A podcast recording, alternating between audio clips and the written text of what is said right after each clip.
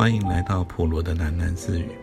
不论你在何处听到这个节目，都可以到 First Story 这个平台上面找到我的频道，并留言回馈。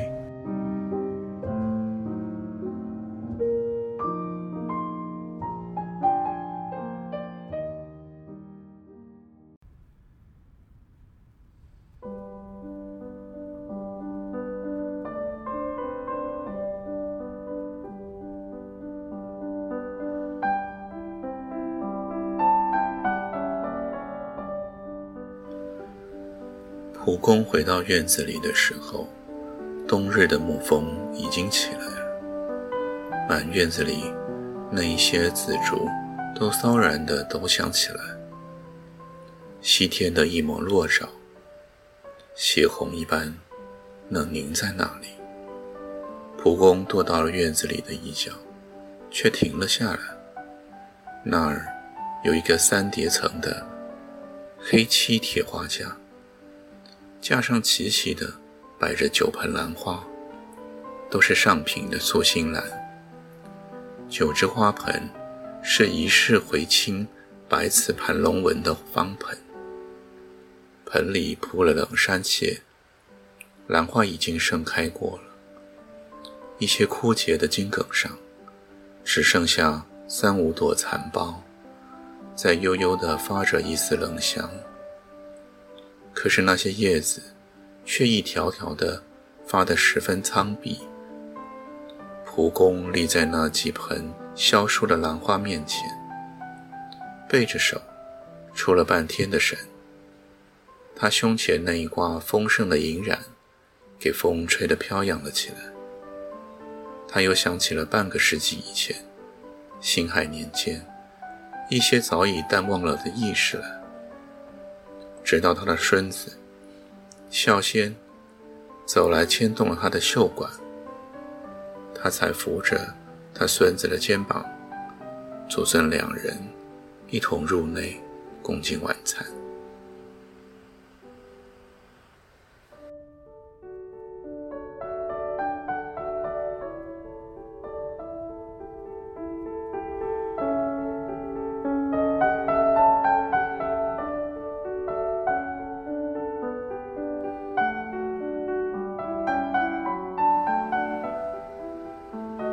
接下来是新的一篇，篇名是《孤恋花》。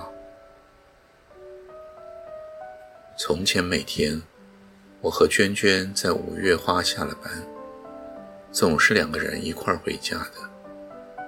有时候夏天的夜晚，我们便会叫一辆三轮车，慢慢的荡回我们金华街的那一间小公寓去。现在不同了。现在，我常常一个人先回去，在家里弄好了宵夜，等着娟娟。有时候一等，便等到了天亮。金华街这间小公寓，是我花了一生的积蓄买下来的。从前，在上海万春楼的时候，我曾经攒过几文钱。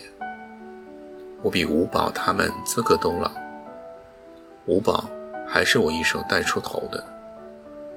可是，一场难逃下来，什么都光了，只剩下一对翡翠镯子，却还一直戴在手上。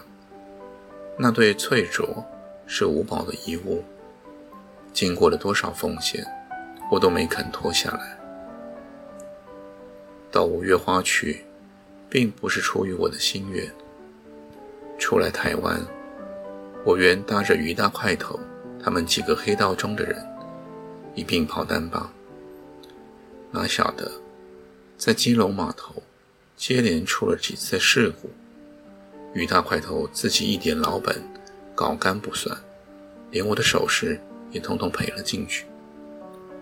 于大块头最后还要来扒我手上的那对翠镯，我抓起了一把长剪刀，便指着他喝道。你敢碰微碰手上这类东西？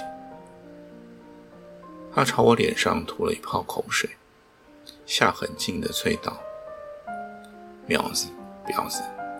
做了一辈子的生意了，我就是听不得这两个字。”男人嘴里骂出来的越是更龌龊。酒家的生意并不好做，五月花的老板看中了我资格老，善于应付，又会一点紫金戏，才专派我去侍候那些从大陆来的老爷们儿，唱几段戏给他们听。有时候碰见从前上海的老客人，他们还只管叫我“元芳老六”。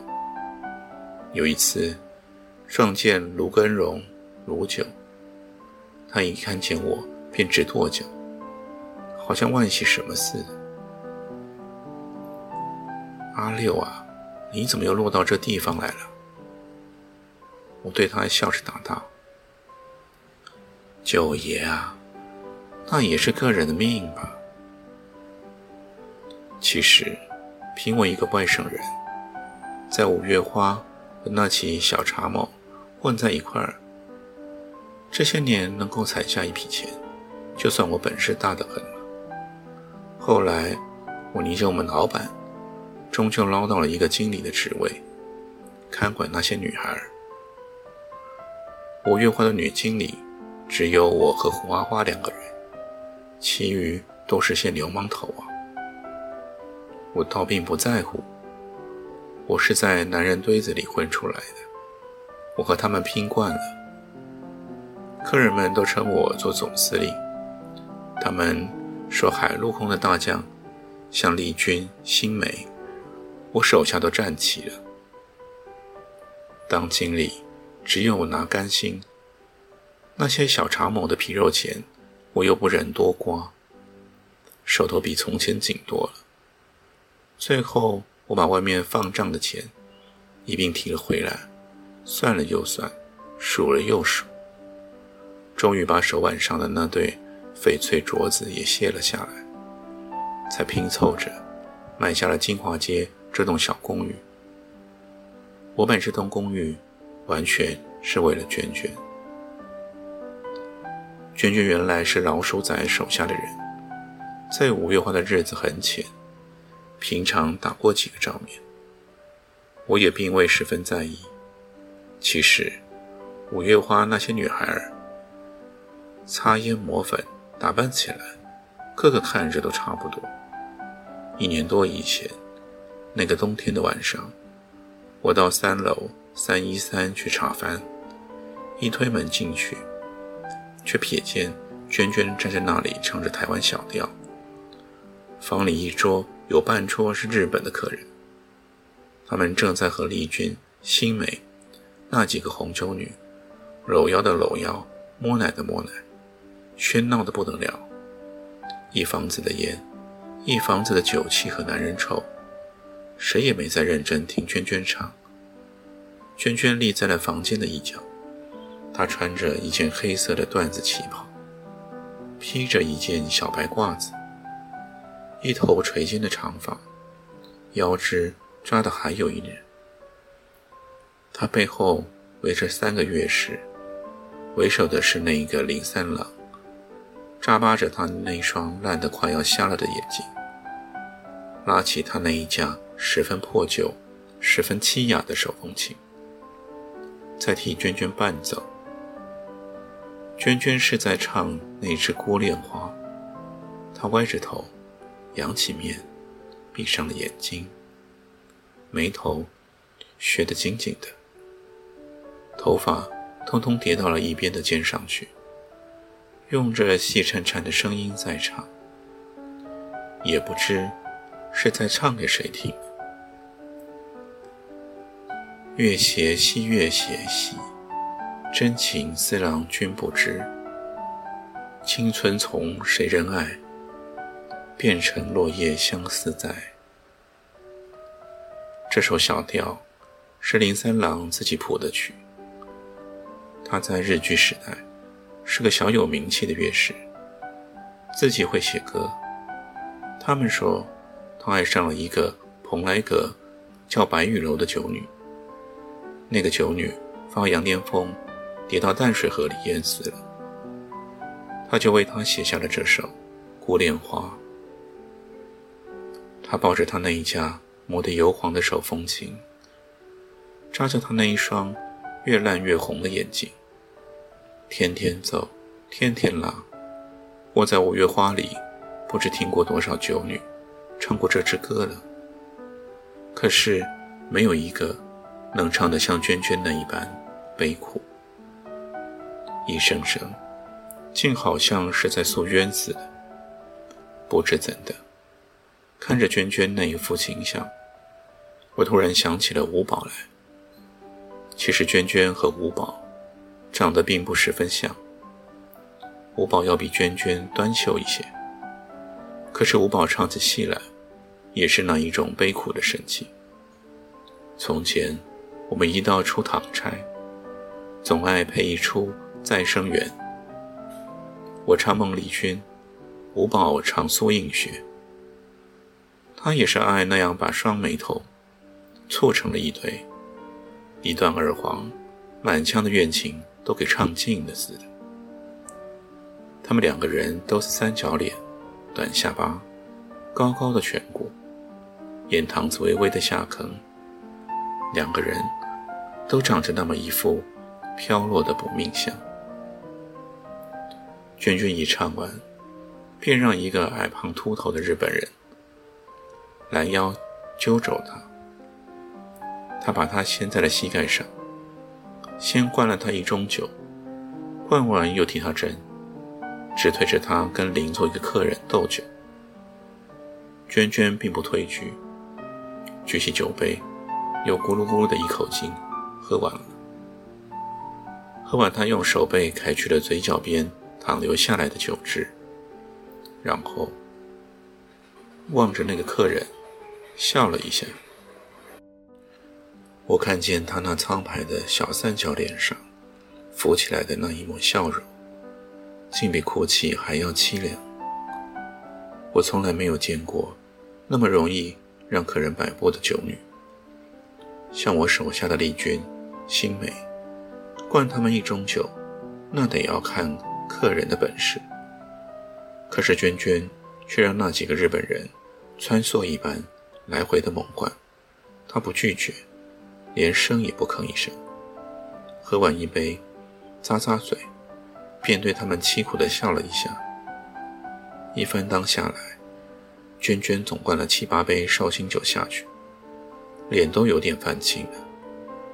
她临走的时候，立起身来，还对他那几个灌他酒的夹客们。点着头，说了声对不起，脸上又浮起他那个十分僵硬、十分凄凉的笑容来。那天晚上，我收拾妥当，临离开的时候，走进三楼的洗手间去，一开门，却赫然看见娟娟在里头，醉倒在地上，朝天卧着，她一脸发了灰。一件黑缎子旗袍上斑斑点点，洒满了酒汁。洗面缸的龙头开了没关，水溢到地上来，浸得娟娟一头长发湿淋淋的。我赶忙把她扶了起来，脱下自己的大衣裹在了她的身上。那晚，我便把娟娟带回到我的寓所里去。那时我还一个人住在宁波西街。我替娟娟换洗了一番，服侍她睡到了我的床上去，她却一直昏醉不醒，两个肩膀由自冷的打哆嗦。我拿出了一条厚棉被来，盖到了她身上，将被头拉起，塞到了她的下巴底下，盖得严严的。我突然发觉，我有好多年没有做这种动作了。从前，五宝同我睡一房的时候，半夜里我常常起来替他盖被。五宝只有两杯酒量，出外陪酒，跑回来常常醉得人事不知。睡觉的时候，酒性一燥，便把被窝踢得精光。我总是拿一条被单，把它紧紧地裹起来。有时候，他让华山那个老龟公给打伤了。晚上睡不安，我一夜还得起来好几次。我一劝他，他就从被窝里伸出了他的膀子来，摔到我脸上，冷笑道：“这是命啊，阿姐。”